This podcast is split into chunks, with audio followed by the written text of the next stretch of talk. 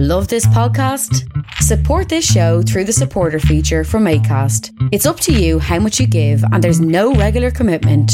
Just hit the link in the show description to support now.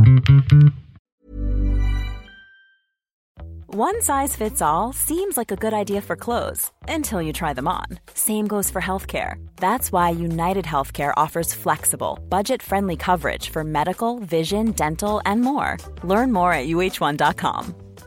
I'm Sandra, and I'm just the professional your small business was looking for. But you didn't hire me because you didn't use LinkedIn jobs. LinkedIn has professionals you can't find anywhere else, including those who aren't actively looking for a new job but might be open to the perfect role, like me. In a given month, over 70% of LinkedIn users don't visit other leading job sites. So if you're not looking on LinkedIn, you'll miss out on great candidates like Sandra. Start hiring professionals like a professional. Post your free job on linkedin.com/people today.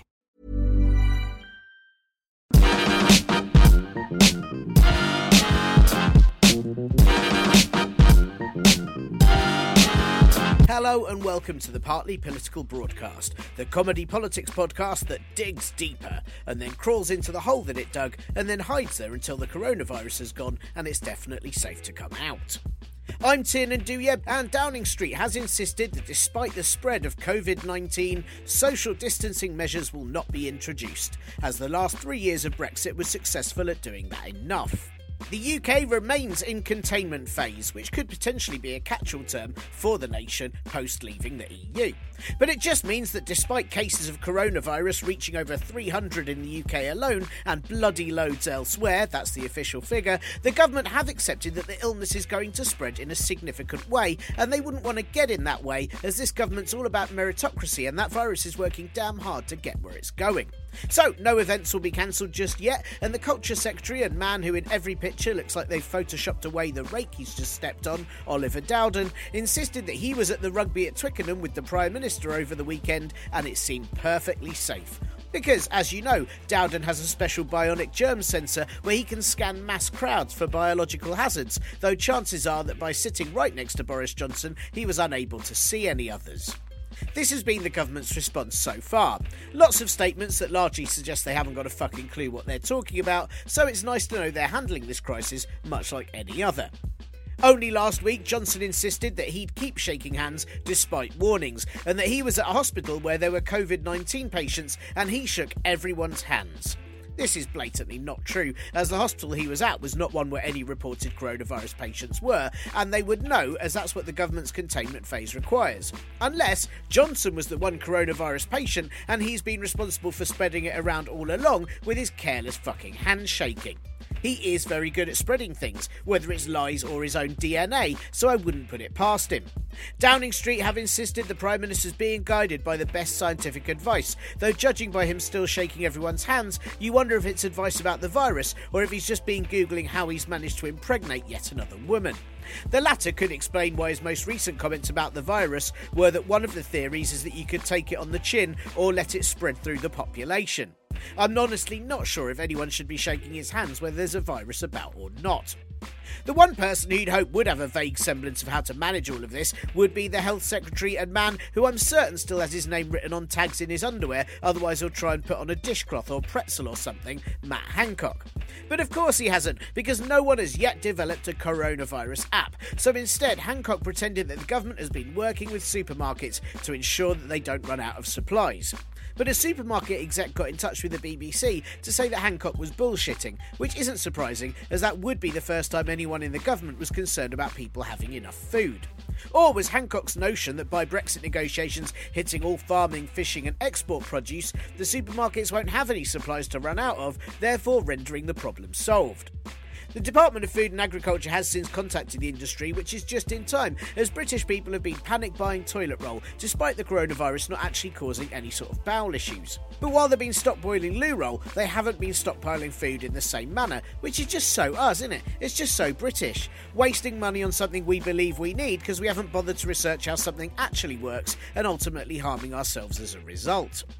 Coronavirus cases worldwide are now over 111,000, with nearly 4,000 deaths, five of which have been in the UK. After the first patient died, the Prime Minister said his sympathies were with the victim and their family, although he could have also been talking about the most recent people to get a job working with the Home Secretary.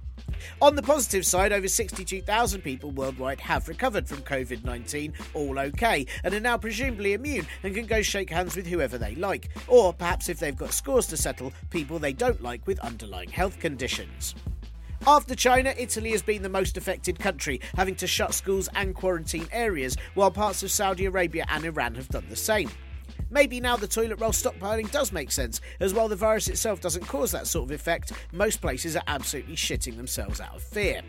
All of this has had a massive effect on the stock markets, causing them to fall in their worst day since the 2008 financial crash. Of course they would. You're meant to self isolate, not have shares of things. Part of the drop is also due to a fall in oil prices because no one is using any as they aren't going anywhere. So, actually, by him going around shaking everyone's hands, maybe that's proof the Prime Minister does care about tackling climate change after all. These falls in shares caused a temporary suspension of US trading, which must have come as a shock to President and microwave punchbag Donald Trump, who claimed on Friday that he'd stopped the virus. While it's possible that he's so toxic that by contracting it, the virus simply gave up and died, Trump's main tactic seems to be to just ignore it and hope everyone forgets the coronavirus exists. Openly saying that he wanted people on the infected cruise ship, the Grand Princess, to stay on board, as otherwise they'd just add to the US numbers. No, you idiot, that's not what it means to keep the virus at bay. Meanwhile, the Democrats have had their Super Tuesday primary, so called because, like a lot of superhero films, it has basically the same plotline as the one before it. 14 states worth of delegates chose their preference for the presidential election candidate, and rubber latex mask of an old man being worn by an old man, Joe Biden, came out on top, with 10 states backing him, because it seems their main tactic of dealing with the coronavirus is to attack the possibility of universal health care. Biden won most of the places he was expected to, but is hailed as having a comeback after a rather dodgy start to the contest. It must be nice doing exactly what the very least expected of you is and being praised for it, but then that is also the entire premise of his campaign. Biden's slogan is Our best days still lie ahead, which sounds like regardless of what happens in the election, he's promising a ton of untruths will be told. Biden is now in first place, while eccentric scientist stock photo Bernie Sanders won four states, including his home state of Virginia and one of the most populous ones, California, taking him into second place, which would suit him as that still means he can criticise the 1%. Billionaire and slowly deflating plum husk Michael Bloomberg got American Samoa before then dropping out of the race, meaning that he must have had something against the Samoans in order to spend more than $500 million just to deny them any sort of say in the presidential election. I would say it's further proof that he's racist, but after dropping out, he spent several million tackling black voter suppression. Though I guess there is every chance it's just so that he can get even more details on file of people he thinks the police should stop and frisk. Rejected member of Alvin and the Chipmunks, Elizabeth Warren, also dropped out of the race after winning none of the delegates at all. She'd previously run on the message of being the unity candidate, but it appears the only thing she united was people to vote for everyone but her. So now it's just two men in the race because that's how America thinks. Oh well, we let a woman have a go once and that didn't work, so best not try it again. Biden has gained the most endorsements since Super Tuesday, both from former candidates and other politicians. But while it's looking like he's in the lead right now, things could change over the next four months, particularly if Trump's lack of coronavirus protection means America ends up more like a Mad Max dystopia and the next president will just be whoever is still alive and has access to water. Back in the UK, it is budget week as the Chancellor Rishi, always grinning like he's been allowed outside for the first time, Sunak, will present whatever he's managed to mangle together since the last Chancellor and insomniac onion Sajid Javid resigned. All we know so far is that the Treasury's Instagram page keeps showing pictures of Sunak posing like he's in a Littlewoods catalogue, advertising some sort of guide to pretending to have a personality. By the time you hear this, you'll likely already know what was in the budget, but at this point, we're expecting some sort of extra money to deal with the unauthorised outbreak sequel that we're currently experiencing. Sunak says he thinks the economy is in a strong position to cope with all coronavirus issues, but he said it all with the sincerity of someone who's aware that rich people won't die and he couldn't give a shit about anyone else. There will allegedly be more money for flood hit areas, with the current amount set to double, which means it'll only be five times less than is needed, which is nice. But then maybe all of this is intentional, as with airline Flybe going into administration last week, the government will be struggling to fulfil its promise to improve regional connections. Failing to bail out an airline it knew it was struggling despite the massive loss of jobs and people's pensions might mean that the government's only option is to allow places to flood and set up a series of fast flowing canals to all major cities and towns. Or perhaps all of this will be announced as cost saving, as EU negotiations are looking like the UK will be pulling out of the EU aviation safety regulator for no other reason other than to make a really lousy point. That point being, well, we have no aircraft now, so we don't need to safety check them, and no one's allowed in anyway, and we'll just build massive walls around the coast, call ourselves Mega City 1, and everyone will survive on things that drop dead out of the sky. Which, to be fair, could be any of our aircraft if we don't put in place replacement safety regulations. In the budget, fuel duty is likely to stay frozen, even though no one's using any of it anymore as they're all indoors with the coronavirus, and there's now 210 less flights that need it. Chances are, with only four weeks to do it in, and Sunak seeming like the sort of person who needs allocated extra time just to send a text, that this won't be a budget of major changes, with the autumn one perhaps having more of what was promised in the Conservative manifesto. What they have promised, though, that should be in there, is that there'll be no increases in income tax, national insurance, or VAT, so it'll be nice to see where all the promised increased spending money is going to come from. Perhaps we've got a new line of chemical weapons to send to other countries, whereby we just drop Johnson in and he shakes everyone's hands till they keel over. In other happen times, the Labour Party, completely unable to do anything at all about anything because that's how elections work, have taken to just fighting themselves out of boredom again. To be fair, most people had forgotten about the leadership election, what with it taking up most of our lives, and so how better to spice it up than candidate and Lisa definitely ran the school newspaper Nandi, speaking out against current leader and exhausted sea urchin Jeremy Corbyn for waging a factional war within the party. Nice to know they're no longer criticising him for being a pacifist, though. Nandi, the candidate currently calling for party unity and vowing she would work for either of the other two contenders, has said that in contrast to Corbyn, she is a non factional politician, something that she held up by joining a mass walkout from the cabinet in 2016, followed by running, breathing doorstop Owen Smith's leadership challenge against Corbyn. Nandi said the big issue was that infighting showed the public the party were interested in themselves rather than the people. So it's really great that she's actively trying to change that. Where's my sarcasm font? Over in the Lib Dems, yes, remember them. Oxford West and Abingdon MP and Where's Wilma, Layla Moran, has joined their leadership crawl, saying that her party faced an existential challenge, probably on account of the last election, meaning they barely physically exist anymore. She will face Bath MP and woman whose name makes her sound like a shop for gas oven tops, Wera Hobhouse, who is standing on the basis that the party need a new direction, something that should be easy considering they haven't gone anywhere since 2015.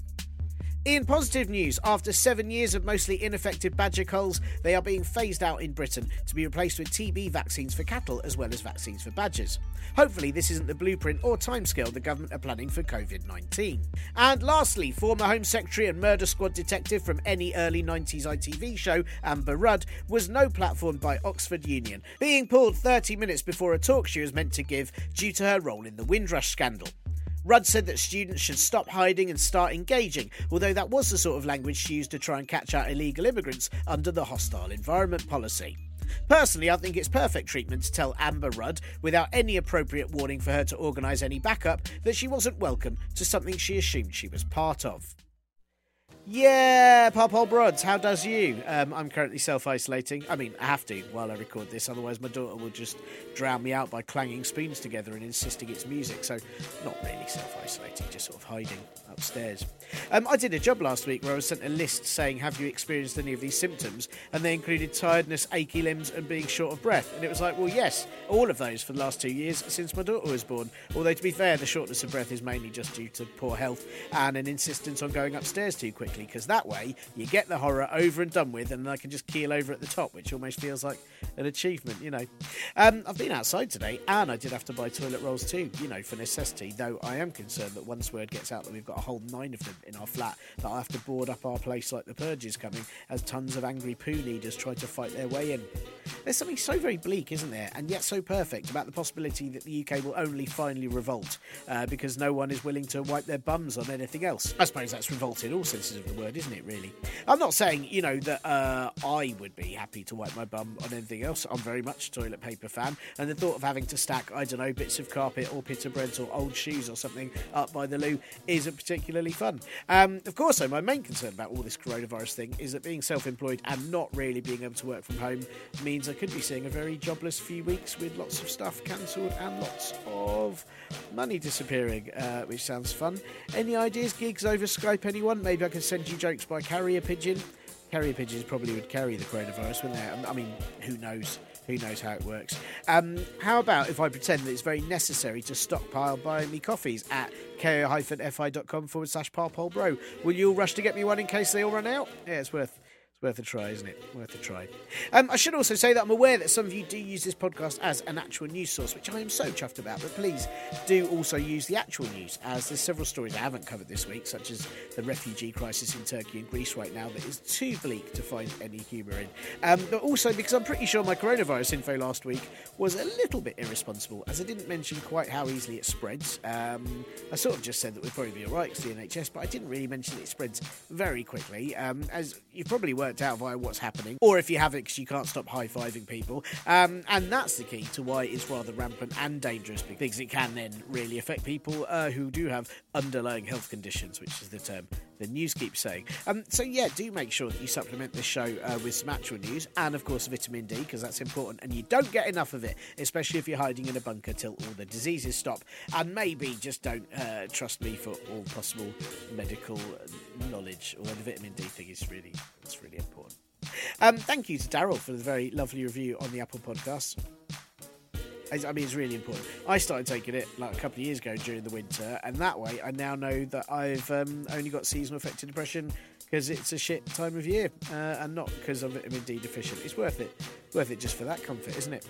Um, thank you to Daryl for a very lovely review on the Apple Podcasts. Please keep those coming as well. Um, I mean, I like it. I demand praise. But also, uh, as I've bothered on about before, the more reviews uh, that those pod sites get, the more they might actually think that it's worth plugging the show or putting us in a main bit so that other people can find it. I mean, it isn't worth it, but they might think it is. So that's worth it. Also, as well as stockpiling coffee for me, very important, ko-fi.com forward slash parpole bro. Stockpile quickly. Panic buy it. Hurry up. Um, do also join the patreon.com forward slash parpole bro. And Ovs, tell people all about what this malarkey is too. Um, I did try to get my agent to record a plug again this week as she's been so effective in previous weeks, uh, but she was too busy talking to Spider Man, who's now apparently residing in our toilet. Uh, that's what she says. She keeps going to our toilet. Spider Man's in there, apparently. Um, and I have to say, as a lifelong fan of Spider Man, this is still the fucking creepiest thing that I've ever heard. Uh, on the plus side, I'm probably using up less loo roll as a result of being too frightened of the bathroom in case a grown man in a mask is just sitting there. It's horrible. Why would she say these things? Um, I'm back supporting Frankie Boyle at the Soho Theatre this week and next, except for Thursday. Um, so if you come along to that uh, and see me after, then do say hello, and I'll do the awkward hello back where I will have used too many words on stage and be incapable of talking properly. It'll be totally worth your while. Um, also, if you're in Chorley or near there, or have heard about it in a book, uh, then myself and Tutton from Simple Politics have our "How Does This Politics Thing Work?" Then show at the Little Theatre on Saturday at 2:30 p.m. Um, I promise we will both have washed our hands. Um, on this week's show, with the budget happening on Wednesday and everyone full of the covids, I thought it best to focus on some other stuff this week that won't already be redundant by the time you hear it. So, thanks to all 15 of you that bothered voting online. There is a brief look at the US elections so far because they all go on forever. They go on for centuries. Um, but first, there is a chat with political podcaster Steve Byrne all about just what on earth is happening in Ireland. It's been a month since Ireland's general election, and they are still without a government. If you, like me, are currently living under the hellstorm that is Boris Johnson's leadership, it's possible that the idea of no government may seem immediately more appealing than whatever it is that we have now. But in Ireland, changes have come, and the absence of a Taoiseach or cabinet comes after the political power structures are the only thing currently really having the crack. Sinn Féin are the new big dogs, having previously only been in third place thanks to a history of exploding things, but their new leader and raft of left wing policies has given them a shiny new face that isn't all covered up by knitwear. In contrast, the two parties that have always shared power for nearly a century no longer have enough votes to lead by themselves, as the promise of keeping things as shit as they are wasn't as popular with the Irish public as they thought it would be. With a three way tie, like you might find at a professional Boy Scout contest, whatever the government ends up being, it won't really be what anyone wants. Do the Fianna Fáil and Fine Gael parties join together to persuade voters that two wrongs make a very centre right? Or does one of them suck it up and join with Sinn Féin so they can all shout at each other for five years and potentially get nothing done at all? Or will coronavirus force a government of national coalition of whoever's still alive after it hits? And what does any of this mean for the future of Ireland, or selfishly for us here in Blighty? Could it lead to a call of unity with Northern Ireland, or perhaps just a different bunch of people to tell Britain to fuck off during Brexit negotiations? This week, with the US working out which old white man they want in charge and Britain announcing how little money they'll have to spend when the coronavirus wipes out half the population, I thought it would be a good time to hop across the small pond and find out just what is happening after Ireland's historic election.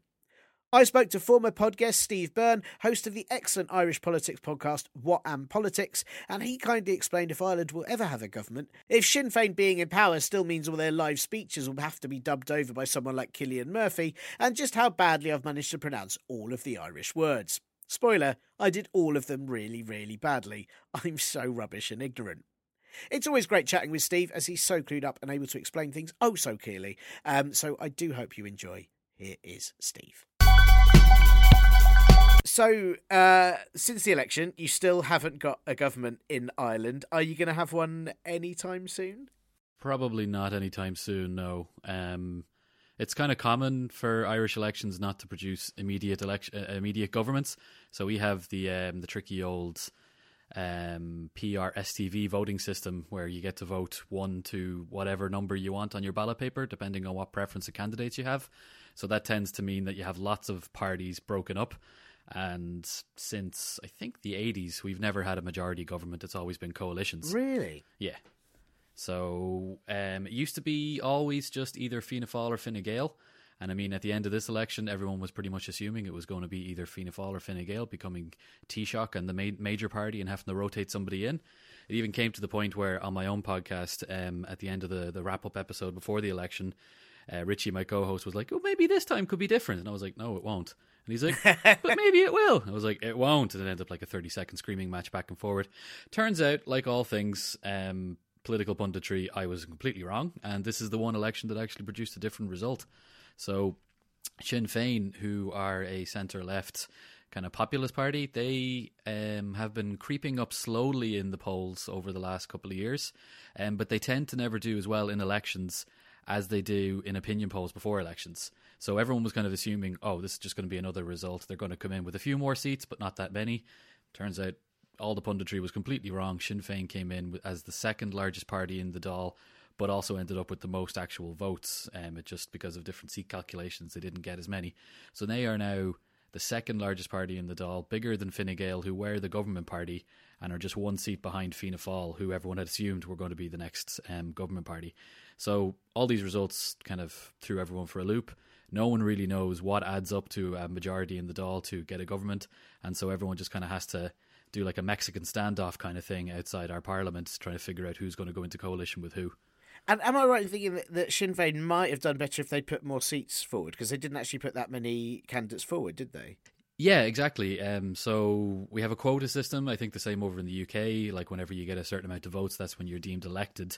Um, so whenever loads of different seats came in, you had some Sinn Féin uh, TDs getting like twice as many votes as they needed to get a seat. So if they had ran a second candidate in those constituencies, they definitely would have ended up with extra seats. They could have ended up with maybe seven or eight more seats, which would have made them by far the largest party. Um, but of course, people are saying, oh, you know, hindsight is twenty twenty. How are you supposed to know that? And back at the start of the election campaign, they actually had trouble with a couple of um, pretty mad, not that professional, and stupid candidates saying crazy things. Like there was a he wasn't actually a, a candidate for this election, but he's a councillor, a guy who's also an MMA fighter called Paddy Holohan.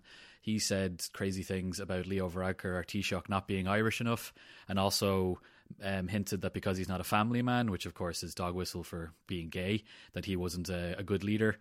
And then he also said terrible things about women only um, bringing up sexual um, harassment cases against MMA fighters to get money and fame. So these are the kind of people that some of the Sinn Féin, Sinn Féin could have put forward if they had ran more people. I think what they did instead was try and pick their best um, field to put forward.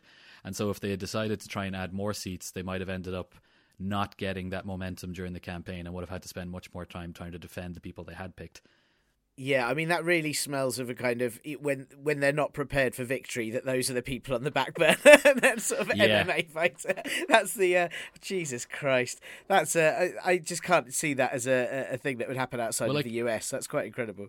Even in even the candidates that did put forward, so there was a lady I can't remember her name, but she's now a TD for a constituency called uh, Kildare South, kind of just outside Dublin. She took a five day holiday during the election, like a week before voting, because her kids had, had bought it for her um, for Christmas, and she didn't want to, to. It was like a use it or lose it kind of situation. And when she was when she was going, she's like, "Well, feck it, I'll just go because there's not there's not like we're not going to. I'm not. I don't have much of a chance of getting in." Then it turns out she got elected, even though she took a holiday a week before the election. so That's it just goes brilliant. to yeah, nobody really called this. Sinn Féin didn't know it was going to happen either.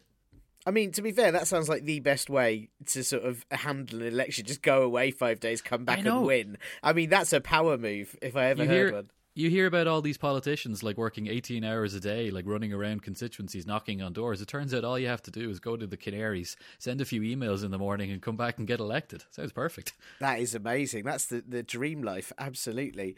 Um, so tell me about so Sinn Féin. Obviously, the, the, in the UK, we know of them through years of terrorism or through the IRA connections. Um, yeah, I um, think you got some connections. Yeah, I think we've got some connections. And I mean, when we've had since the you know the, the election in Ireland, there have been horrific articles in things like the Daily Mail, obviously going Ireland have elected terrorists and just going completely nuts. Um, but only a few of them. Yeah. so what? What? Why is Sinn Féin now so popular? Why do they? Because they resonated with mainly younger voters. Yeah, uh, basically, people under the age of about 45, I think, overwhelmingly went with Sinn Féin. Whereas you can see in the exit poll results that um, older voters still are quite nervous and afraid of them and aren't that willing to give them votes. And there's also a huge like uh, class divide and education divide demographic. People that don't have university degrees were less inclined to vote with them, and people that live in poorer areas were more inclined to vote for them as they were before. But then they just came out more in force this time. Um, I guess like Sinn Féin are they're the only party on the island of Ireland that have representatives both in the Northern Irish government and the Southern Irish um, Parliament as well. And they also elect MPs to go over to Westminster, but part of their policy is abstentionism, so they don't actually go. So I think there's about six empty seats in Westminster because Sinn Féin TDs occupy them and they don't go. And I mean, they are the party that came out of the like the, the provisional IRA and the different the, the Republican violent groups that were in Northern Ireland during the Troubles, and they were the party that negotiated the Good Friday Agreement, and also then are basically representing what is the I guess you could say the um, the less the less divisive and more mainstream form of republicanism in the north. But of course, that is still very close to all the violence that happened. I mean, the peace process only started in '98, and there were still bombs and killings afterwards. Like there was a journalist killed in Derry last year, um, Lyra McKee, who was shot by different radicals. And I mean, I don't want to tie those those kind of dissidents in with Sinn Féin because they're not. These guys are anti Sinn Féin as well. They don't like what Sinn Féin are doing by trying to make the peace process political. They think that there still should be a campaign of violence. But when you have people like Dessie Ellis, who is a Dublin TD, who was in prison for making bombs for the IRA, you can see that there isn't that many steps away from what Sinn Féin was to what they are now, and some people are still not that comfortable with them. So that's why you have pretty easy articles by people like the Daily Mail accusing them of being terrorists and all that. It's because they aren't that far away from it. But that's not what people voted for. People didn't even vote for Sinn Féin on the basis of Northern Irish politics or the idea of partition with the North, or as a, or to give a middle finger to the UK. People voted for them because they were the largest and most viable party advocating for a change in Irish politics, like um, for a change in economic circumstances, to to try and help issues like housing and the healthcare system and all those kind of normal day to day things that aren't going well for people in Ireland. That's what they that's what they wanted Sinn Féin to come in and try and fix. So, um, uh, from my limited knowledge, please, you, I, uh, you will correct me. I know. Um, Fianna uh, Fáil, they were they were sort of responsible Fianna for. Fianna Fáil. Oh my goodness, I'm so sorry. Uh, Fianna Fáil. they so they they sort of killed the Celtic Tiger, uh, and then Fine Gael have been responsible for lots of issues with homelessness and and uh, and poverty and unemployment since that. So they sort of took over from uh, Fianna, yeah. uh, and, and, then have made things worse. So Sinn Féin are the, as you say, the only possible party that isn't like those two. Yeah, they they are the they were always the third largest party in the Dáil. Um, well, not always, but they have been since um, since the Labour Party kind of slipped down. Um, and yeah, people just seen, and they have a they have a new nifty leader who took over from Gerry Adams, who I think was in charge of Sinn Féin since like the 1800s or something. He seemed like he was around for so long, but he finally retired, and uh, a new lady called Mary Lou McDonald, who is a very very well spoken, articulate, and a very good politician. In fairness to her, um, she came in. She she did very well in the debates. She even managed to get invited to like the potential Taoiseach debates, where it was her, uh, Micheál Martin, the leader of Fianna Fáil, and Leo Varadkar, the Taoiseach and leader of Fine Gael, were all debating each other. Um, so yeah, I mean, it is it's Fianna Fáil were in charge during the crash. They were also the party that gave Ireland the boom, but yeah, also ended up mismanaging it so terribly that we had the greatest recession in our history. And then Fine Gael were elected kind of as like a big as like, oh well, it's 2011, we're sick of what Fianna Fáil have done. Let's flip it around and just do what we always do and let Fine Gael in, in to let's see what they do. But of course, just before they came in, there was already a deal done with the Troika, the EU, the IMF, and I think it was the central bank as the third group, which meant that Ireland was incredibly restricted and had to implement really, really hard um, austerity measures. So they didn't really, they had, well, I mean, Fine Gael probably were inclined to be an, um, an austerity party anyway because they would be centre right. They'd be more pro business, less state kind of ways. Probably not as hard as your Conservative Party, but certainly a shade of that. And they, yeah, things have been. It's weird. So Ireland technically has what you would call a booming economy, but at the same time, if you are a person who can't find anywhere to live or has to pay 1600 euros for a really shitty place to live in Dublin, you are not feeling any benefit from this apparent boom, booming economy. And like you say, there's massive problems with homelessness and housing. People, I think there's about 45,000 people on housing lists in Ireland waiting for somewhere to live. And I mean, there's families living in hotel rooms, there's there's people on the streets not having um, any access to services. And just actually at the start of this election campaign, there was a terrible incident where a man was sleeping in a tent and a council worker came in with some sort of um, digger machine to to like forcibly remove like a, a homeless tent site and basically just kind of yelled at the tent to make sure there was no one in there and then started moving the machinery and seriously injured this man to the point that he's going to have life-changing injuries and that hap- injuries that happened right at the start of the campaign so it certainly didn't look good on the parties that were in power. I mean there's no easy solution to this. Um, the housing crisis in ireland is incredibly complex and i'm not really i mean we could say yes let's build 100000 houses immediately now but then Sinn Féin are kind of doing the semi populist thing of saying, let's just try and do it without actually explaining what plan they're going to implement to do it. So, I mean, I. I personally am not a fan of the two mainstream parties, Fine Gael and Fianna Fáil, but I'm also not entirely sure that Sinn Féin are anything more than just an attempt to to be like them. I think if you let Sinn Féin in power, they do have some smart people. They have people like Paschal Donohoe, um, not Paschal Donohoe, sorry, Pearse Doherty, who's their finance spokesman. He's a very smart guy. Has said um, pretty good things on. We have um, big insurance problems here, like incredibly high prices. We're basically getting ripped off like crazy. Um, he's got plans to try and take that industry um, to task. And then you have Eoin Ó Broin, who is a very very clever fella who has some who's written a book on the housing crisis and how we might be able to fix it. So I would say let them in, give them a chance to try and implement these policies. But at the end of the day, they are to be treated as a normal party, not necessarily as like a communist, socialist takeover party, like some are trying to portray them, and definitely shouldn't be treated like terrorists either. I mean, try your we should try our best to try and treat them like a normal political party, like any other, and then give them a chance to come in. But it doesn't look like that that's what's happening. It looks like the other two parties are going to do a deal and try and come back in again. It's I mean it's fascinating because that sort of narrative is the same as we've seen in so many countries now of like the party that just says, "Hey, we like to do things differently." Communist, like, you know, yeah. that sort of accusation immediately comes out without actually looking at what the politics are. Um, but it's why why did people still vote for the other two main parties? Is it just that they were was was it that they were put off Sinn Féin, or is it that they are people that are kind of financially benefited by sort of Fine or Fianna being in power. You know, it's, it's like in the UK, obviously, we've got the real age gap where the kind of baby boomers are very conservative because they all own houses and aren't too worried about any austerity measures. Is that a similar thing that's happened in Ireland? Yeah, it's a combination of both. I mean, the protected class in austerity is always the elderly, so there hasn't been that many cuts to um, pensions and those kind of things. I mean, the elderly are getting hurt by the by the terrible state that our health system is in, but apart from that, they've been relatively well protected by Fine Gael and Fianna Fáil because whatever, no matter what country you're in, the, polit- the the main rule of politics is don't piss off old people because they vote. So um, they they would be inclined to stick with them. And then also, yes, for reasons like that we've talked about, they still see Sinn Féin as too close to the terrorism that was there before, and don't feel comfortable voting for them. Whereas the younger generation that's further away, I mean, there's people that voted in this election that were born after the peace process started, so for them, it's not really an issue at all.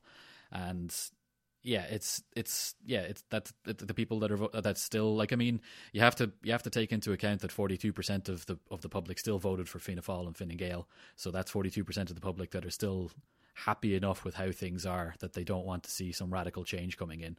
And then even if you add up, like we have a lot of independent politicians who would be essentially what you would call like they'd be very comfortable in Fine Gael or Fianna Fáil if they were there, but for whatever reason they they are not, and they stick for their local area, and they would they would also be like centre right conservatives. They wouldn't want any big radical change coming in or anything like that.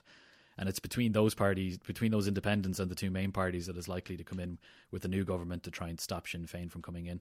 Although it, I mean, you could say stop Sinn Féin, but I mean, after the after the election results, like Fine Gael, the party that were in power, basically stepped back with their hands up and said, "Well, we got a thrashing. The people clearly don't want us to be in charge. So it's up to Fianna Gael, it's up to Fianna Fáil and Sinn Féin now to try and form a government. But of course, Sinn, Fianna Fáil really don't want to go into power with Sinn Féin.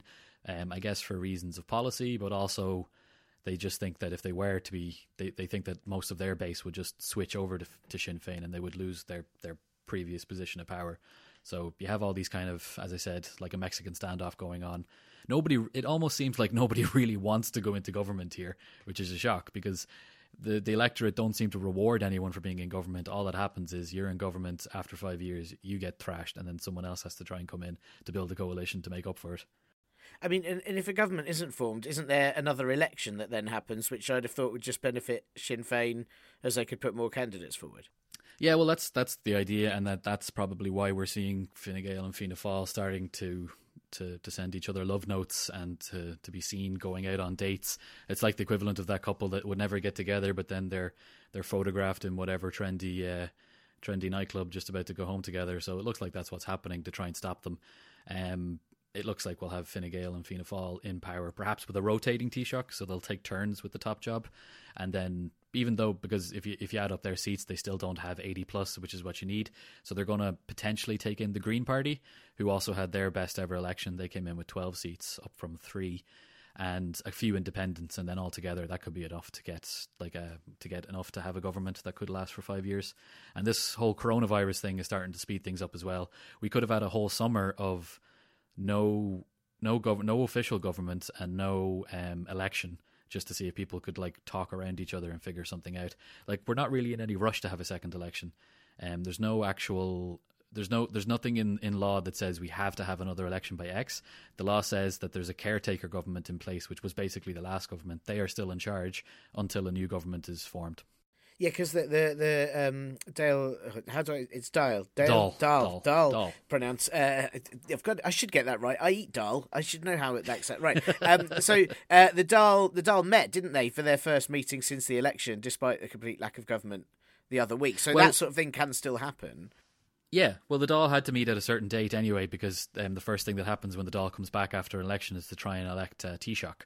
Um, they did. There was nobody elected Taoiseach, so that means Leo Varadkar, the sitting Taoiseach, had to go to the president and resign, but then immediately became a, becomes a caretaker Taoiseach, and he still is the caretaker Taoiseach, making decisions and, and meeting up with his cabinet of ministers that are still there. There's actually people that are ministers that lost their seats as TDs, which is a pretty tricky situation, but there basically is no other solution to that. It just means that this caretaker government can't make, or not say can't, they- but shouldn't make any big major decisions because they're technically they don't really have any democratic mandate to do that. So there are some like there's some unease and some questions going on at the moment with the coronavirus. If we do have to like do something like Italy did and bring some kind of like official quarantine in, on what basis does the government have a democratic legitimacy to do that? But then, I mean, we've seen lots of governments across the world stretch ideas of legitimacy, legitimacy with prorogation and basically every time Trump wakes up and does anything, you can see that they stretch these norms and these ideas to see how far it could go. But I do think we are going to see talks to bring a proper government in to block Fianna Fáil and Fine, to to block Sinn Féin and have Fianna Fáil and Fine Gael come together, and then it'll be up to Sinn Féin to to basically continue the momentum that they have to to to really be a, a, an effective opposition to get as many jabs in as they can, and then come back potentially with enough with enough seats on their own to come to to bring to, to form some other government then with um, other left wing parties that are being inclined to do it because they they don't have enough seats to do it now. The only way Sinn Féin could go into government now would be in coalition with Fianna Fáil or Fine Gael, and neither of them want to do that. Millions of people have lost weight with personalized plans from Noom, like Evan, who can't stand salads and still lost 50 pounds. Salads, generally, for most people, are the easy button, right? For me, that wasn't an option. I never really was a salad guy. That's just not who I am. But Noom worked for me. Get your personalized plan today at Noom.com. Real Noom user compensated to provide their story. In four weeks, the typical Noom user can expect to lose one to two pounds per week. Individual results may vary. Hey, it's Ryan Reynolds, and I'm here with Keith, co star of my upcoming film, If, only in theaters, May 17th. Do you want to tell people the big news? All right, I'll do it. Sign up now and you'll get unlimited for $15 a month in six months of Paramount Plus Essential Plan on us. Mintmobile.com slash switch. Upfront payment of $45 equivalent to $15 per month. Unlimited over 40 gigabytes per month. Face lower speeds. Videos at 480p. Active Mint customers by 531.24 get six months of Paramount Plus Essential Plan. Auto renews after six months. Offer ends May 31st, 2024. Separate Paramount Plus registration required. Terms and conditions apply if rated PG. Hiring for your small business? If you're not looking for professionals on LinkedIn, you're looking in the wrong place. That's like looking for your car keys in a fish tank. LinkedIn helps you hire professionals you can't find anywhere else, even those who aren't actively searching for a new job but might be open to the perfect role. In a given month, over 70% of LinkedIn users don't even visit other leading job sites. So start looking in the right place. With LinkedIn, you can hire professionals like a professional. Post your free job on linkedin.com slash people today. And we'll be back with Steve in a minute, but first... I know you listeners are pretty knowledgeable about things, but look, in the middle of the Atlantic Ocean, there is a tiny country that you may not be aware of. It was discovered by accident and is home to a culture of self detriment, big noises, and food that's largely made of things you'd find in cleaning products elsewhere on the globe. The people there are led by a confused orange accident of a man, and while the whole place professes to be just one country, it's sort of more like 50 dysfunctional ones all mashed together against their will or political preferences. Look, I know you're likely confused at that description, not sounding like anywhere in the known world that you've heard of, and yet this place exists, for it is America. Land of the free from universal healthcare, home of the brave where it was until they killed them all and made them live in reservations. I am, of course, ribbing you, as America is one of the world's superpowers, with much of what happens there having rippling effects to everywhere else, whether that be debt, climate change policies, stock prices, or 10 seasons of a sitcom about rich pals just pissing about and owning a monkey. In the 2016 election, the American people chose, well, actually, the Electoral College chose, to elect a known liar, misogynist, bankruptcy champion, climate change denier, conman, racist, populist, and just all round fucking bizarre looking man, Donald Trump, to become president of that nation, and America and the world have never really recovered since. In the last four years, Trump has dismantled so many government departments, helped the rise of the far right, made the healthcare system even worse, withdrew from the Paris Climate Agreement, started trade wars, led to women's rights being jerked backwards, had a state official from another country killed without warning, been impeached, and invited Nigel Farage to things, but none of them were traps. And these past few weeks generally just let all of America get infected with coronavirus by pretending it isn't happening. That is, to say it lightly, just a tiny amount of examples from a presidency that has excelled in a daily cavalcade of happenings that in a civil society just one would be enough to say, well, that's it, we as a species are doomed. But now it's become so commonplace to wake up and find that the president has sent a tweet at 4am that may well lead to World War III, again, that we are only collectively shocked as a species on days where nothing happens, as that's just suspicious. Whatever we might like to think about Russian conspiracies or how he didn't actually win the popular votes, the entire US election system is totally fucked. The fact is, in 2016, Trump won due to discontent with the status quo, growing inequality, a refugee crisis, and the world starting to go on fire. A similar discontent that in the UK brought us to Brexit, in India, Italy, and Brazil, and others a populist government, and probably somehow also led to The Masked Singer, because I'm not sure what else could have caused that show other than collective disappointment misdirected towards something that ultimately won't fix things and will definitely just make them worse. On Tuesday, November the 3rd of this year, America will vote for who will be in 435 seats in the House of Representatives, 35 of the seats in the Senate, and of course for the President. Trump, unsurprisingly, only has a 42% approval rating in most of the recent polls, which is actually up there with some of the higher numbers he's had since elected. All current polls say that any of the potential Democratic candidates would beat him in an election, and the midterm elections in 2018 gave the Democrats a seat gain in the House of Representatives. So, all of this points to the US handing back the UK the title of most idiotically self destructive country in the West, or if that title is too cruel, the award for most poorly thought through misdirected anger, or most stupid haired bloated twat leader.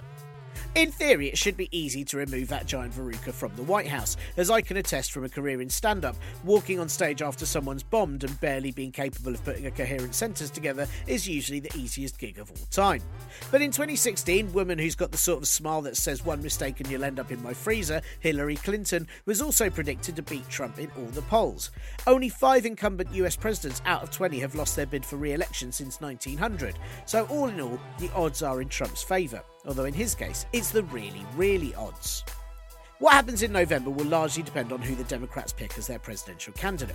Not only in how much they can convince the public that they'll be different to Trump and, in the very least, reverse some of the damage he's done, but also that they'll stand up for the many varied communities across the 50 states. And depressingly, whichever can defy whatever terrible childish mocking Trump will no doubt make about them in a completely misspelled crack of dawn tweets type way that will somehow then dominate the news for weeks because grown ups appear to have died out of the media industry. There are now two potential Democratic presidential candidates left, or three if you count Tulsi Gabbard, a walking political porn star's erection, in that she's only managed to come third through sheer staying power.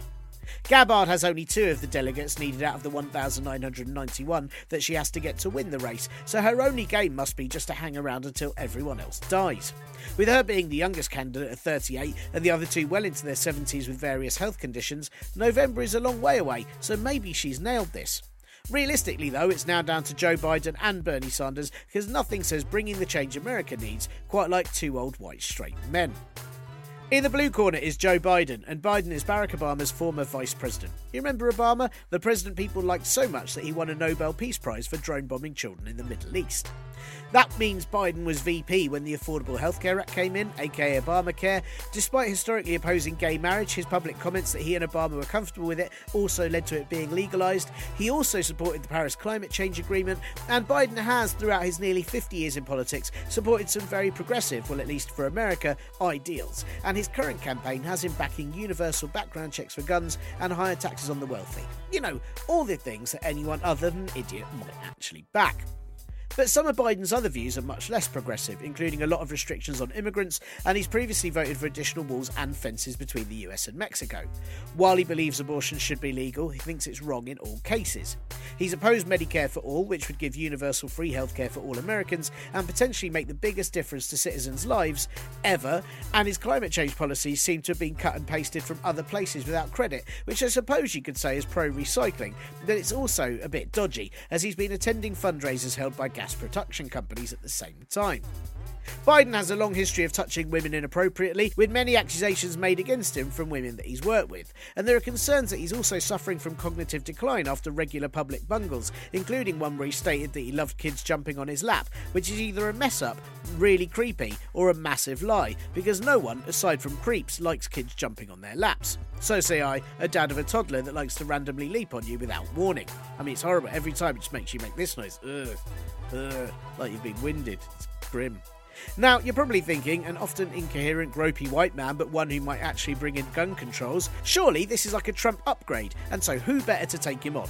And that's unfair to Biden, as he's not really at all like Trump. But while what's on his side is the fact that he's well known and has experience in the government, he's also from the same political part of the Democrats that were rejected in 2016, which could work against him. Also in the blue corner is Bernie Sanders, sort of. He's actually an independent candidate, but he's running as the Democratic candidate because I'm not sure there's any other way to do it in the US, as anyone existing outside of the two parties is just confusing for everyone. Bernie is a senator and former mayor who ran to be the Democratic presidential candidate in 2016, but lost out to Hillary Clinton because back then people had vague notions that America wasn't sexist anymore. Bernie is all for Medicare for all, but also for the Green New Deal, which is a plan to get the US to 100% renewable or clean energy by 2030. He wants to ban assault weapons entirely, change how campaign funding works, how the criminal justice system works, and target offshore tax funds. And the main criticisms of Sanders are that these policies are all far too radical for the US, whose political system would sooner die than have universal healthcare, with the former often happening because of the latter. There is also concern that his online support, aka Bernie Bros, can be pretty intense and abusive to people who criticise him online. Sanders has, of course, disowned internet trolls who support him but are nasty to other people, but his rivals say that it's the toxic tone of his campaign that's caused it, because we all know that it's better to take on the system by politely and quietly asking it to stop, or you'll tell its dad. There's also concern that Sanders is unelectable, despite that being a very difficult factor to prove until he's failed to be elected for the presidency. Bernie did have a heart attack last October, so whether he's healthy enough for the job is also an absolutely major factor. But still, it's also nice to have proof that a leading politician has a heart, even if it's not up to scratch. That's a very brief look at both candidates, but it's also worth noting that Biden has 10 times as many billionaires backing his campaign than either of the other um, two candidates. In comparison, Bernie Sanders' campaign has raised all of its money just from individual grassroots donors, which is pretty unheard of in US politics and quite remarkable. He also has the most donations from US veterans. So they're two very different candidates, and which one wins will depend on if Democrats want the security of what has been before, even if that did, in many ways, end up with Trump, or what possibly could be if America wasn't so certain that more socialist policies would make them end up like completely non socialist authoritarian Russia. And that's ignoring that the current president is probably closer to that than anything else they might get. It's also worth noting that half of Biden's supporters would support a Sanders presidency, and the same for Sanders supporters with Biden.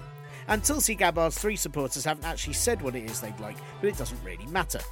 Ultimately, whichever way it goes, it at least might not continue to go Trumpwards. But there are months and months to go because there's nothing like dragging out primaries until everyone's so exhausted they don't really care who wins. Only a third of Democratic delegates have been declared so far, with Biden on 664 and Sanders on 573, with, as I mentioned before, 1,991 needed to win. So, unless of the Democratic candidates drops out, then a decision on who the candidate is won't actually be made until July at the Democratic National Convention, and either Sanders or Biden will be taking on Trump in November. Assuming they haven't both died of whatever ailment they have by then, and Tulsi Gabbard hasn't by default stormed into the lead before standing down in order to take part in the Olympics, winning all the golds because all the other athletes have dropped out due to coronavirus. More on the US elections over the year because it goes on for nearly all of it. I'm aware that what I've just done is far too brief, but it's just a little starter. Um, I'll definitely get several guests on to talk about it too with far more insight than I have. Um, so if you have any suggestions for who those should be, please send them my way. And now, back to Steve. But would a uh, Fianna Fáil Fine Gael government cause? I mean, would there be issues? There, like people would get angry, right? Because I, I, saw there were protests in Dublin. Uh, was yeah. it this weekend? I don't know how big yeah. they were, but you know, I'm guessing Stop people the stitch up off. is what it was called. Right. People would be angry because it basically looks like the two mainstream parties that have always been in power are just coming together to stop what is supposed to be the will of the people coming together. Um, yeah, that, that will happen. But at the same time, Sinn Féin didn't get enough seats to form a, a government without either of those two parties, and there isn't necessary there isn't any like you can't force a party to go into coalition with someone that they don't want to. So if that if this is how the numbers add up, then this is what it's going to be. I mean, it's not that it's it's it's not a a, a, a, like a treasonous tragedy as some people would claim that you have the two parties coming in because they're still making up a government based on seats that people elected them to. So I mean, I would try and tone down the hyperbole a bit like that. But you know that's because I'm I'm not a Sinn Féin TD. So, but they they definitely will they will shout from the rooftop. They will say this is ridiculous. This is against what the people voted for. They voted for change, and all we're getting is more of the same. And it's going to be very difficult for any Fine Gael or uh, Fáil government to try and call themselves a change government. They're basically they they would have to change what they've done for the last 70 years to be very radical. It'd be very it'd be very strange. I don't really see them doing anything like that although who knows? I mean once they get once they come in as a government obviously the they have to govern but they also have to be aware that there's going to be an election sometime. Um, i mean we're the same system as you guys. We can either have an election with uh, within 5 years or it could happen sooner if the government falls or the taoiseach decides to call an election um, we don't have fixed term parliaments here actually, so it's a bit easier. But they they would have to try and come up with policies that would tap into that change and try and address some of those some of those calls for change that were there. But even if they did do that, they probably won't go very well, and then they're going to get hammered, and Sinn Féin are probably going to do a lot better in the next election. But whether or not they'll be able to come back with enough to bring in another government that doesn't involve either Fianna Fáil or Fine Gael, I mean, I got in trouble for making that prediction before, so I'm not, gonna, make it. I'm not going to make a definite one, but it just it it would be very surprising if Sinn Féin came back with enough um with with after another election with enough um, seats or enough coalition partners to build an election that doesn't involve those two. What's likely going to happen is that Sinn Féin will come back as the biggest party, and then one of the other two are going to have to prop them up in some way. Right. It's. I mean, it's. Uh, I again. I know. I know British political system is different, but, but you know the Conservatives have basically come back by going, "Hey, we're not like the other Conservatives that you had for ten years. we're the change that you need." And even though we're yeah. going to do exactly the same, and everyone went, "Oh, and amazing!" and voted them all in, which is is ludicrous. Um, I was, you know, Ireland's really been changing in the last well ten years, I suppose. But it, it politically, with the referendums for sort of uh, equal marriage, referendums for legalising abortion, you've now had this big election, which is the first time ever the two parties that have always been in power were weren't you know on top. What's yep. what's changing? Why why is Ireland suddenly uh, changing in its kind of political direction and its kind of uh, I suppose pro- progressiveness? Yeah, I guess it's, well the progressive issue is definitely that's been that's been changing over the last thirty years. I mean. The, the Catholic Church had a had an awful hold over this country after its formation for whatever reasons. I mean, we, that's a whole seven hour podcast series as to why that happened.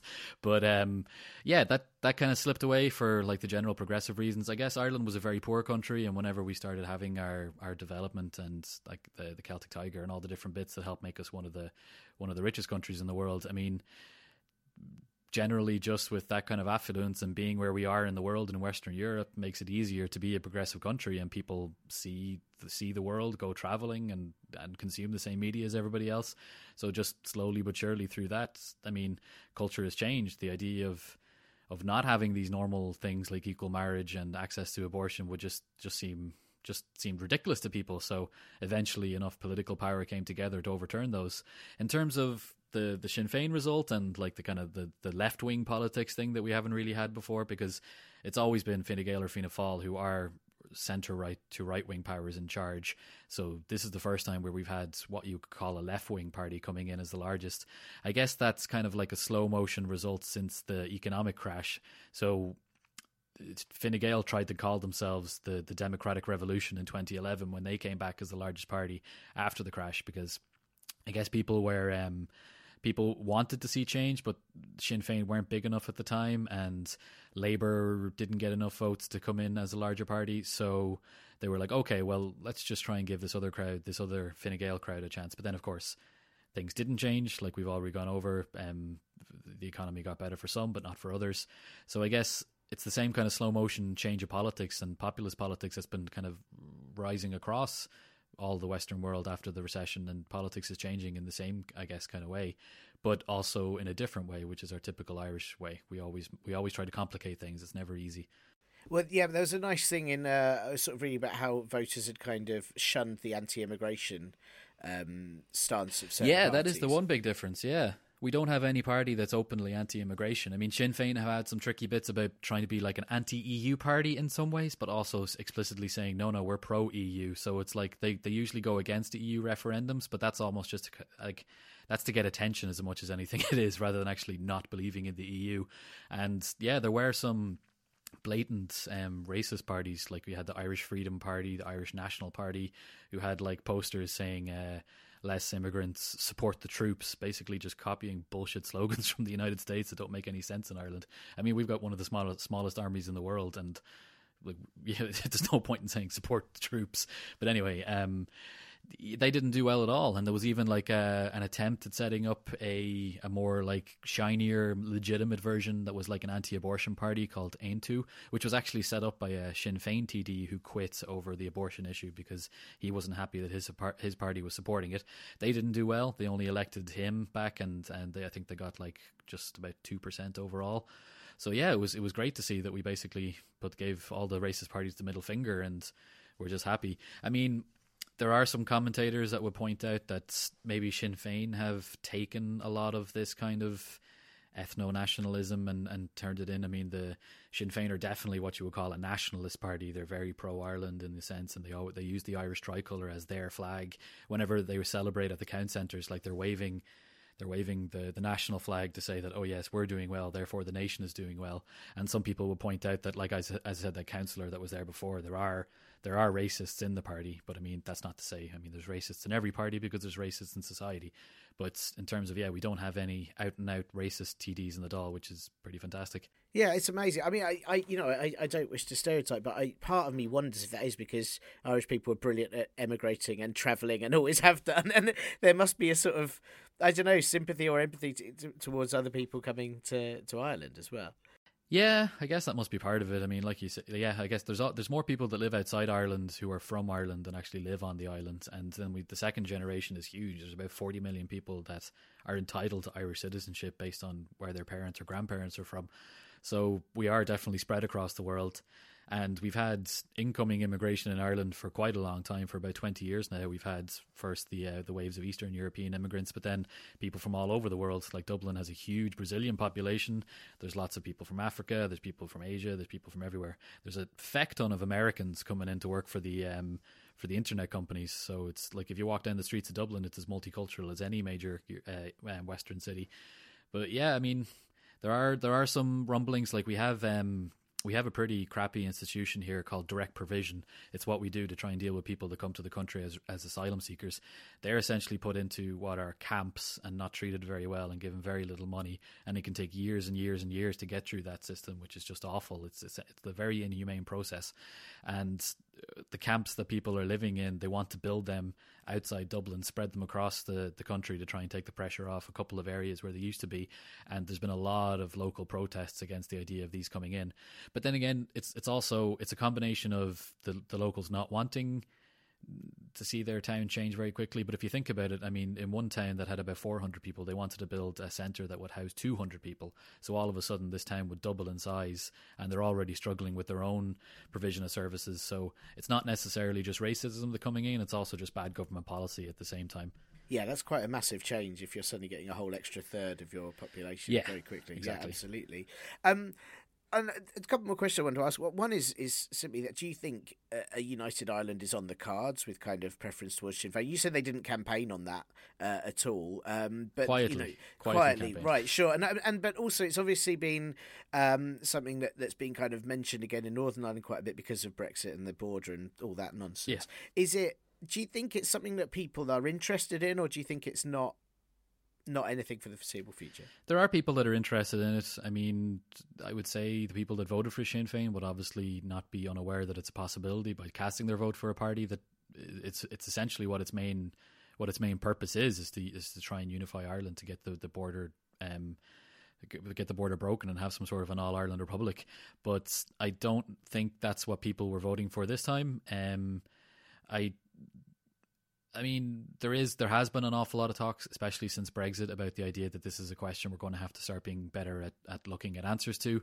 Um, but I don't think the people in in the Republic of Ireland are are that aware that it, it is a looming issue and we don't really have that many things in place. And if you ask some people, it's not like, I mean, I don't know what the assumption is in the UK. If you just assume you ask five people on the street, that five people will go, woo, up, up the IRA. Yeah, we love, we want a united Ireland, uh, the Queen. Uh. I don't know that that would necessarily be true. You have maybe one or two of the five would do that, but most of them would be like, hmm, well, how are we going to pay for that? And like, what are we going to do about the, the, the, the unionists in Northern Ireland who will not be happy at all with the idea of coming over. So I think we need to start having more discussions about it. We need to we need to start addressing it properly. You can't just dismiss it as being as being Sinn Féin silliness now. You have to actually like look at it and think about how we're going to do it.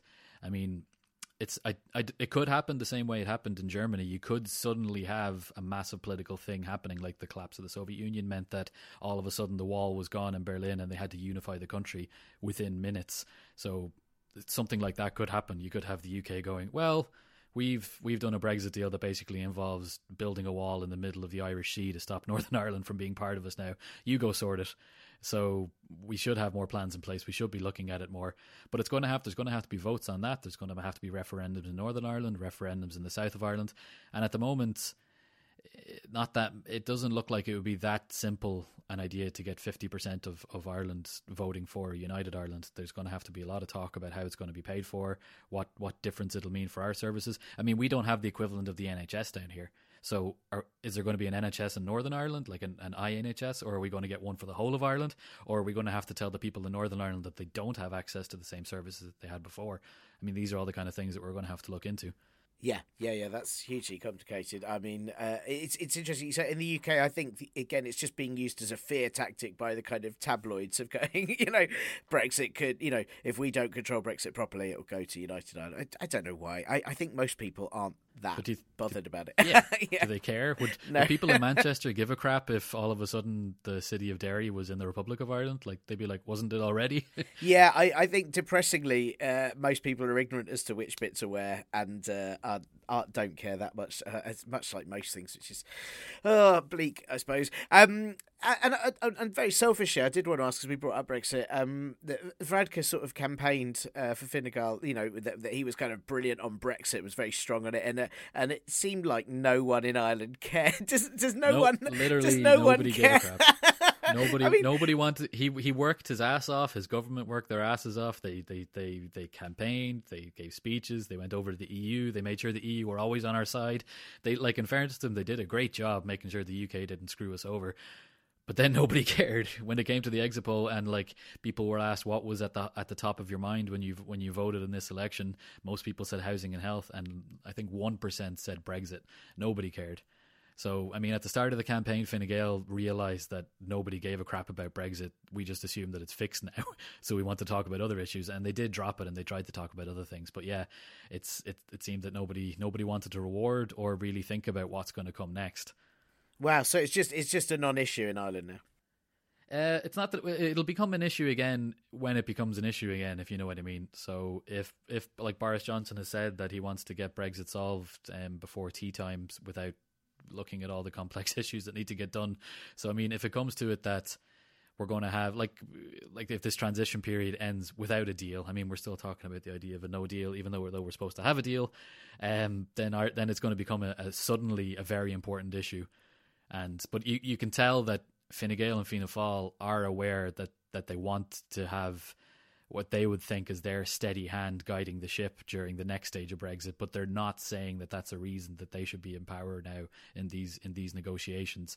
Like they're not saying, well, can you imagine how bad it would be if Sinn Féin were in charge during Brexit? They're, but that's what they're thinking. They just know that there's no point in saying it because the Irish public don't give a crap. They've forgotten. Cool. Well, it's nice to know that someone else doesn't care. I mean, I think we deserve. I, th- I, I, honestly think we deserve. I think uh, Frankie Boyle has a lovely line about how, um, you know, it would be great for Ireland to watch a British famine. Um, and uh, it's not like Frankie Boyle to say something controversial. Well, I know, I know. Um, so thanks tons for that, and and I again apologies for still not knowing how to pronounce Dáil. I should know that by now. Um, it's it's, it's, it's the like, I. It's the I. and It's the little thing over the A that every time. fada. That's called the fada makes it from a A to from an, a, like a hard A to like a soft A to a long A. Right. If that's the way to think it. That's why it's Fianna Fáil and Dáil instead of Fianna Fáil and Dale. Right, that's really helpful. Thank you. Um, well, and I don't even speak Irish. what I was going to ask you, Steve, apart from, I mean, that was fantastic. Thank you so much for that. Um, who should listeners check out for good Irish politics coverage? And obviously, there is your podcast, which they should go and check out. Uh, what am politics? Um, yep. Where else? Who who do you go to?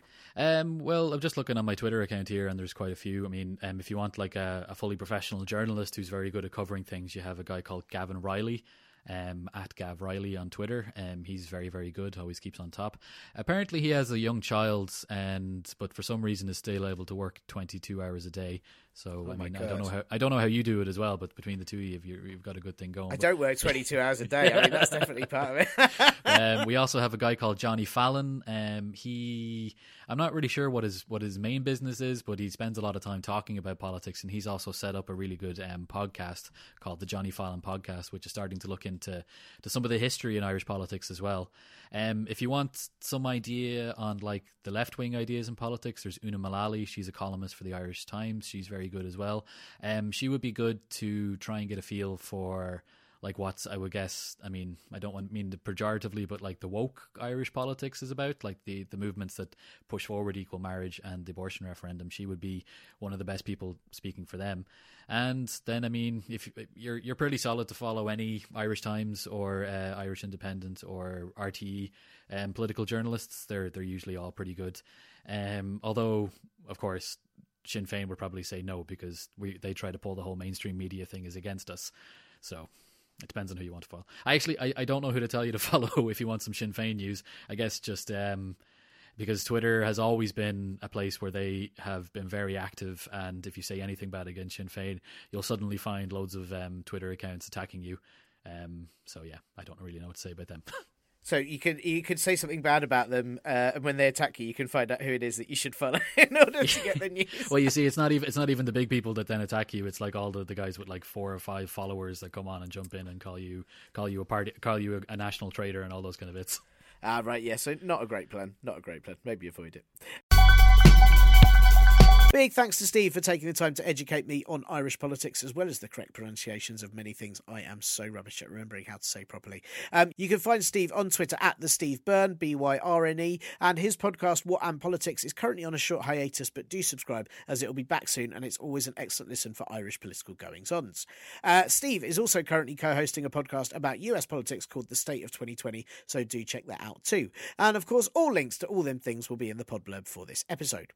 Um, after being all super organised and having tons of interviews pre recorded, I'm now the complete opposite and barely have any guests lined up for the next few weeks. So help me, please help me, please, please help. Or face the horror of just my stupid voice and poorly researched opinions for a whole hour every single week. I mean, who wants that? No one. No one wants that. Save me and your ears by sending me suggestions for who to talk to and what subjects to interview people about to the at Parpolbro Twitter page, the Partly Political Broadcast Facebook group, the contact page at partlypoliticalbroadcast.co.uk, or email me at partlypoliticalbroadcast at gmail.com.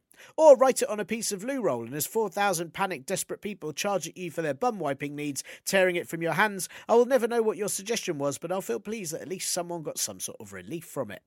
As always, it's probably just best to email, isn't it? And that's all for this week's Partly Political Broadcast podcast. Uh, you've made it to the end of the podcast, meaning that you are one of the exclusive Team Limit or uh, Peroration Crew. Peroration? Peroration Crew. Um, I will find a catchy name for you at some point. Again, send in suggestions, please. Um, but of course, what it mainly means is that you get an exclusive political hot goss fact that those chumps who turn the podcast off immediately after it starts will never ever know. I mean, unless you tell them. Don't tell them. Don't be like that, don't you? Don't do that. This week, did you know that former leader of the Scottish Conservatives, Ruth Davidson, yeah, well, her dad is called Douglas, not David, so her surname is completely wrong. She should be called Ruth Douglas' daughter. Total mess. Someone really, really fucked that up. Yeah, that was worth it, right? Right, crew? Right? And if you do enjoy this podcast, please do tell other people you know to give it a listen and maybe skip this end bit. Donate to the Ko-fi or Patreon and give it a nice review on Apple Podcasts or wherever you do your podding from. Cheers, big ears to Acast, my brother the last skeptic, Cat Day, and Mushy Bees for all podcast related helpings. And this will be back next week when Boris Johnson insists the best way to fight the coronavirus is literally with swords, which ultimately puts even more pressure on the NHS. And the budget is delayed as Johnson has to spend two weeks shaking hands with patients who've still got them despite the severe slash wounds. Bye. This week's show is sponsored by new voice controlled assistant Rishi. Ask Rishi anything you like and he'll always respond with, I'm sorry, I can't reveal that. With Rishi, you won't be able to order things which will ultimately save you money, and that's what's most important. Want to find a fact? Rishi says no. All new Rishi and all new Rishi Echo, which just repeats everything Johnson or Cummings says first.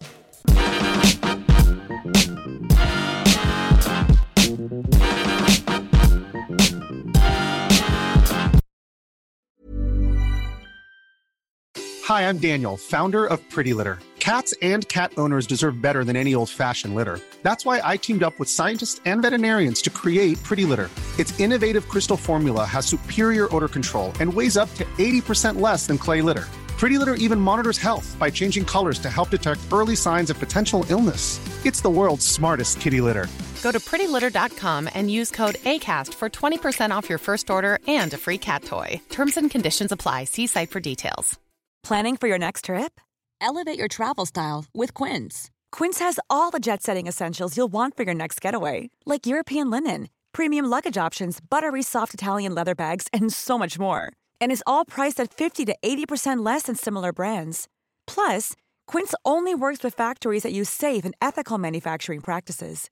Pack your bags with high-quality essentials you'll be wearing for vacations to come with Quince. Go to quince.com/pack for free shipping and 365-day returns.